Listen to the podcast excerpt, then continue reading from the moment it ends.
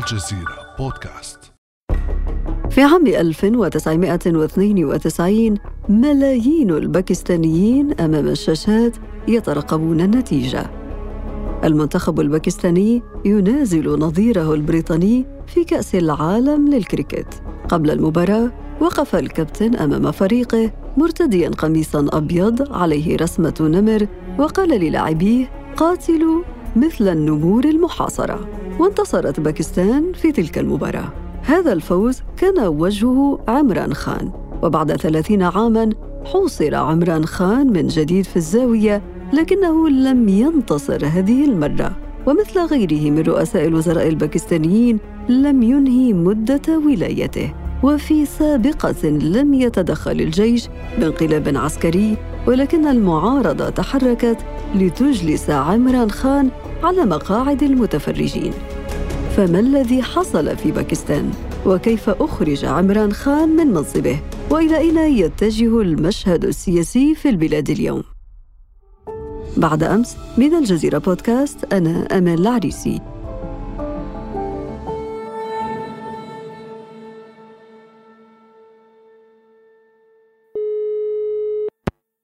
هذه الحلقة أسعد باستضافة الزميل الأستاذ أحمد بركات مدير مكتب الجزيرة في باكستان. أهلا وسهلا بك أستاذ أحمد. أهلا بكم. بداية أستاذ أحمد قبل أن نشرح ما يحصل في باكستان لنأخذ المستمع أولا إلى نقطة تأسيسية. إلى عام 2018 وصعود عمران خان لرئاسة الوزراء. أخبرنا كيف هندس عمران خان هذا الانتصار. نعم في الحقيقة هذا السؤال منذ عام 2018 وهو يطرح والمعارضة الباكستانية تتهم عمران خان بأنه مختار وليس منتخب فتقول باللغة الإنجليزية selected not elected. طبعا لعل أحد أهم أسباب وصول عمران خان لسدة الحكم في عام 2018 هو أنه رفع شعارات جذابة منها محاربة الفساد وقال بالحرف الواحد لن أتحالف مع القتلة ولن أستدين من صندوق النقد الدولي ابدا. ثم رفع شعار التقشف والعيش مع الفقراء دون بروتوكول. ثم وعد بتحويل رئاسة الوزراء إلى جامعة وخلق وظائف وسكن جامعي. هذا يضاف إليه طبعا حب الشعب الباكستاني للتغيير. فمنذ حوالي 70 سنة من عمر باكستان وكانت السلطة تتداول من ثلاث جهات فقط هي الجيش وحزب الشعب الباكستاني وحزب الرابطة الإسلامية. فأراد الشعب الباكستاني أن يأتي بوجه جديد لذلك صوت لعمران خان. ضيف إلى ذلك ما يقال عن دعم خفي للجيش له وهذا غير مستبعد تماما. اليوم أستاذ أحمد مرت ثلاث سنوات على تولي عمران خان رئاسة الحكومة. يدخل بعدها في أزمة مفصلية انتهت بخروجه فما الذي حدث خلال كل هذه الفترة؟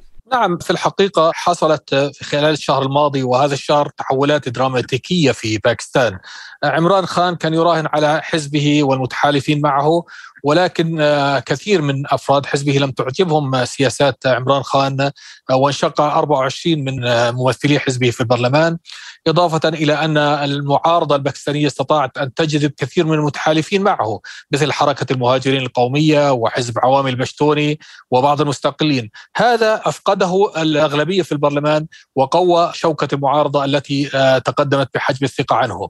وحينما أدرك عمران خان أنه خاسر ولابد بموجب لعبة الأرقام طبعا. أدخل باكستان في أزمة دستورية وطلب من الرئيس الباكستاني حل البرلمان وحل الحكومة معتمد معتمدا في ذلك على المادة الخامسة التي تتحدث عن الولاء، لكن طبعا المحكمة العليا الباكستانية كان لها رأي آخر وأبطلت قرار نائب رئيس البرلمان قاسم خان سوري وأعادت الأمور إلى ما كانت عليه قبل الثالث من هذا الشهر وجرى التصويت على حجب الثقة واستقال عمران خان مما أتاح الفرصة للمعارضة للوصول بسهولة. لكن السؤال المطروح الآن أستاذ أحمد هو ما سر التوقيت؟ لماذا وصلت الأزمة لذروتها في هذا الوقت بالذات؟ طبعا في التوقيت له بعض الدلالات منها لعله ما عجل في هذا التوقيت هو أن زيارة عمران خان للصين ولروسيا هذه طبعا قد سرعت التوقيت إضافة إلى ما استشرى من فساد وغلاء وتضخم في باكستان. المعارضة تقول أن عمران خان قد راهن باكستان لصندوق النقد الدولي من خلال رفع الدعم الحكومي عن الزراعة والصناعات والطاقة ورفع الأسعار وزيادة الضرائب. حتى أسعار الوقود ترتفع أربع مرات في الشهر الواحد. وأطلق يد المتحالفين معه بعد أن كان يقول أنه لن يتحالف معه بسبب الفساد. أطلق أيديهم. فكانت هناك موجة فساد حقيقة كبيرة. ادت بسرعة حجب الثقه عن حكومة عمران خان، طبعا عمران خان حاول يمدد فترة حكمه لفترة طويلة من خلال التظاهر ودغدغة العواطف ان صح التعبير من حمل المسبحه والحديث عن نظام المدينة والإسلاموفوبيا. ولكن كل هذه الشعارات للأسف لم تترجم على الواقع وانتشر الفساد بشكل كبير وخاصة بين الشباب والشابات. اذا عمران خان خرج وتولى شهباز شريف مكانه، قبل أن نتحدث عن رئيس الحكومة الجديد أستاذ أحمد أرسم لنا خارطة التحالفات والقوى السياسية اليوم في باكستان من أقطابها؟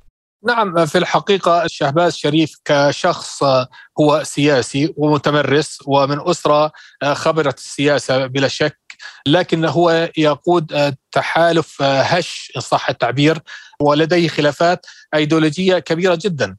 الرئيس السابق عاصف علي الزرداري هو في صراع مع مولانا فضل الرحمن الزعيم جمعية علماء الإسلام على منصب الرئاسة وحزب الشعب الباكستاني في صراع أيضا مع حركة المهاجرين القومية على مسألة حكم إقليم السند. فلا يمكن الجمع بين من ينادي بإغلاق المدارس الدينية مثل حزب الشعب ومن يرعى المدارس الدينية مثل فضل الرحمن على سبيل المثال فحقيقة ليس هناك تفاؤل وهناك أيضا توقعات بأن تجري انتخابات خلال ثلاثة أشهر ربما بسبب هذا التباين. طيب إذا كان هذا التباين هو عنوان هذا التحالف تحالف المعارضه الذي أطاح بعمران خان فماذا يطرح شهباز شريف على الطاولة للباكستانيين؟ شهباز شريف في الحقيقة كان واقعي إلى حد كبير في آه، أول خطاب له للشعب الباكستاني. طبعا ركز على أنه سيحسن من الاقتصاد الباكستاني وهو بلا شك خبير اقتصادي نوعا ما وأنه سيقلل من الأسعار أو سيخفض الأسعار. لكن طبعا هذه الشعارات أو الوعود لا يمكن لشهباز شريف أن يفي بها بمفرده حيث أن شجرة الفساد كما يقال متأصلة ومتجذرة في باكستان. خاصة وأنه سيستلم وضعا اقتصاديا متأزما من سابقه عمران خان. هذا من ناحية نعم. ولكن من ناحية أخرى هو نفسه متهم بالفساد. يعني في نفس اليوم الذي انتخب فيه شهباز شريف كانت محكمة لاهور العليا تنظر في قضايا فساد مرفوعة ضده. وحركة المهاجرين القومية على سبيل المثال التي يتحالف معها الآن والتي يفترض أن تكون جزء من حكومته الآن هي متهمة بكثير من الاختلاسات والأموال والقتل بعضهم. فإذا هناك تباينات وشاباز شريف كما قلنا هو رجل واقعي إلى حد كبير ولكن في نفس الوقت هو يديه مغلولة إلى حد كبير. في مجال الاقتصاد على سبيل المثال طرح موضوع زيادة الرواتب. ب 10% لمن آه، راتبه دون 100 ألف ربية وزيادة 10% للمتقاعدين. لكن طبعا لم يحسب لهذه القضية أن هناك قطاع خاص يعاني أصلا من تبعات جائحة كورونا وهو في خسارة أصلا. فزيادة الرواتب تعني خسارة أكثر لهذا القطاع. يضاف إلى هذه التباينات أستاذ أحمد هو تباين بخصوص القانون الانتخابي. انتبهنا خلال الأزمة الدستورية التي حدثت قبل إخراج عمران خان من منصبه إلى خلاف بينه وبين معارضيه بهذا الخصوص. فما سبب هذا الخلاف أستاذ أحمد؟ طبعا بالنسبة للقانون الانتخابي عمران خان كغيره من الأحزاب عندما يأتي أي حزب يحاول يعدل القوانين بما يتماشى مع مصالحه ويضمن له الفوز في الانتخابات المقبلة. عمران خان أوجد نظام التصويت الآلي وأوجد أو سن تشريع بأن يكون هناك تصويت للمغتربين. التصويت الآلي فيه ثغرات وبالتالي هناك مجال التلاعب فيه كبير. إضافة إلى أن حوالي 5 مليون مغترب باكستاني تتحكم فيهم السفارات في الخارج. وبالتالي هؤلاء سيصوتوا حتما للحكومة وخاصة حكومة عمران خان عندما كانت.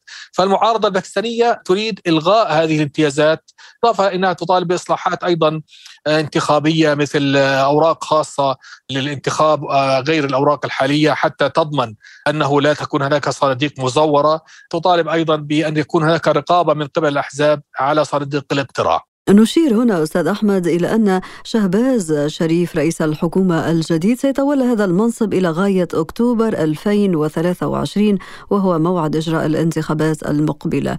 وهنا نتساءل عن دور الجيش الباكستاني باعتباره ظل لاعبا أساسيا في باكستان وطبيعة علاقته بشهباز شريف. نعم في الحقيقة أولا قد لا نتفق على أنه سيكمل سنة من الآن لأن هناك أيضا مطالب من المعارضة نفسها وإضافة لعمران خان بأن تجري انتخابات مبكرة. فاحتمال كبير جدا أن تجري انتخابات خلال ثلاثة أشهر. وهناك من يرى أن عمران خان الآن من خلال عقد مهرجانات حاشدة سواء في بشاور أو في كراتشي أو في لاهور يرى أنه يقوم بحملات انتخابية أصلا. أما بشأن الجيش الباكستاني فالجيش من اليوم الأول أكد أنه لا يتدخل في السياسة وأكد أن هذا الخلافات السياسية ليس له فيها دخل وكانت هناك توقعات بأن يقوم الجيش بانقلاب عسكري ولكنه لم يقم بذلك. الجيش أوضح قضية مهمة أن عمران خان استند في حل البرلمان إلى أنه لديه رسالة تشير إلى تآمر أمريكي عليه لاسقاط حكومته. الجيش هنا أوضح أن هناك تدخلات أمريكية نعم وتم الاحتجاج عليها دبلوماسيا ورسميا وحتى من قبل وزير خارجية عمران خان الشاه محمود قرشي في ذلك الوقت. ولكن نفى قضية المؤامرة وهذه القضية التي لا يفرق فيها الناس، قضية المؤامرة أن هناك كره أمريكي وتحالف أمريكي إسرائيلي هندي ضد باكستان كباكستان بغض النظر من يحكمها. سواء عمران خان أو غيره. برأيك بما أنك أشرت إلى حملات انتخابية سابقة لأوانها يقوم بترتيبها عمران خان برأيك هل هو بصدد الترتيب لعودة سريعة؟ هذا ما يأمله عمران خان وحزب الإنصاف عندما قدموا استقالاتهم هم يأملوا أن يعودوا بشعبية أكبر حتى أن عمران خان أعلن أنه لن يضطر إلى تشكيل حكومة ائتلافية لأنه رأى متحالفين معه قد خذلوه وصوتوا للمعارضة ويرى أنه سيكتسح الشارع ويحقق الأغلبية التي لا يحتاج معها إلى تشكيل حكومة ائتلافية. لكن دعيني أشير هنا إلى أن عمران خان يجيد مسألة تسويق نفسه وحزبه واستدرار العواطف.